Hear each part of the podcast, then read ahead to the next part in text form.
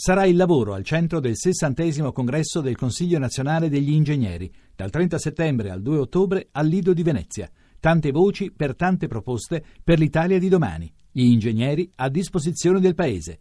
Tuttoingegnere.it Voci del mattino.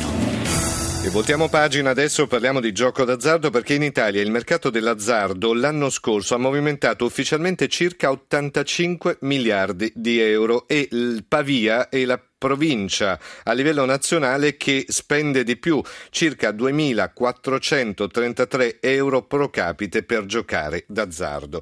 Doma- lunedì, anzi, a Milano c'è un convegno importante, o anzi ci sono gli stati generali proprio sul gioco d'azzardo e ci si chiede come poter contrastare il gioco d'azzardo patologico. Portavoce nazionale della campagna, che si chiama Mettiamoci in gioco, è Don Armando Zappolini. Buongiorno Don Armando. Buongiorno, buongiorno. Come contrastare il gioco d'azzardo patologico? Questa è la domanda che forse ci siamo sempre posti ogni qualvolta ci si trova davanti a persone che riescono veramente a farsi del male perché non riescono più a fermarsi.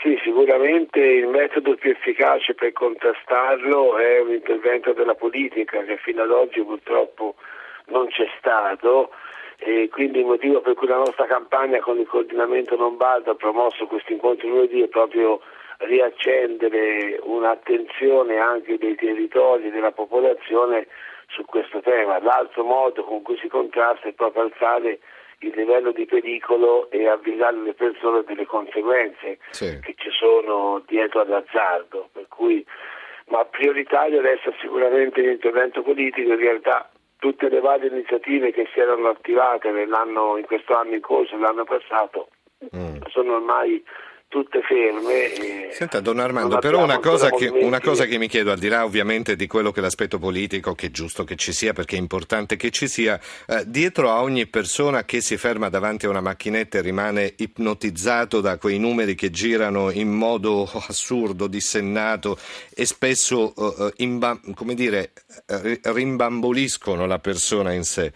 Non le sembra che manchi anche un qualcosa poi alla persona? Cioè a livello sociale probabilmente si va a cercare qualcosa di oltre che poi manca nella vita reale e un'impressione... Eh certo, il, fa- il, fatto che in Italia eh, più di 20 milioni di persone abbiano comunque un rapporto con l'azzardo e col gioco fa capire che c'è un modello culturale di, di senso della vita che si appoggia sulla fortuna più che sulle capacità o le possibilità reali. Quindi il mm. fenomeno è chiaramente espressione di un'emergenza culturale e di un modello di società. Eh sì, perché bisogna anche ricordare che l'azzardo non riguarda solo persone giovani, e ci sono persone anche di una certa età, eh, nonne certo. e nonni che dilapidano anche la pensione davanti a queste maledette macchinette. Insomma, Ieri no? abbiamo presentato a Livorno una, una ricerca dell'Aus e del Gruppo Avele che parla proprio del rapporto tra pensionati e i gratte vinci e varie forme dell'azzardo. Sì. 800.000 persone sono quelle che noi pre- presumiamo in Italia abbiano già un problema rispetto al gioco d'azzardo, mm-hmm. quindi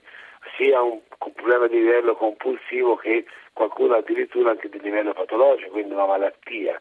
Per questo noi abbiamo chiesto e stiamo forzando perché ci sia immediatamente certo. una proposta di legge che, che vieti tutta la pubblicità sull'azzardo, cioè mettere eh, in sì, sicurezza sì. il rapporto tra le persone più fragili e questa continua e diffusa proposta di azzardo che si trova da ogni parte nel paese. È un piccolo sassolino in un grande stagno, però è importante che ci sia. Ricordiamo questi stati generali sul gioco d'azzardo che eh, ci sono lunedì 5 ottobre a Milano. Grazie a Don Armando Zappolini, portavoce nazionale della campagna Mettiamoci in gioco.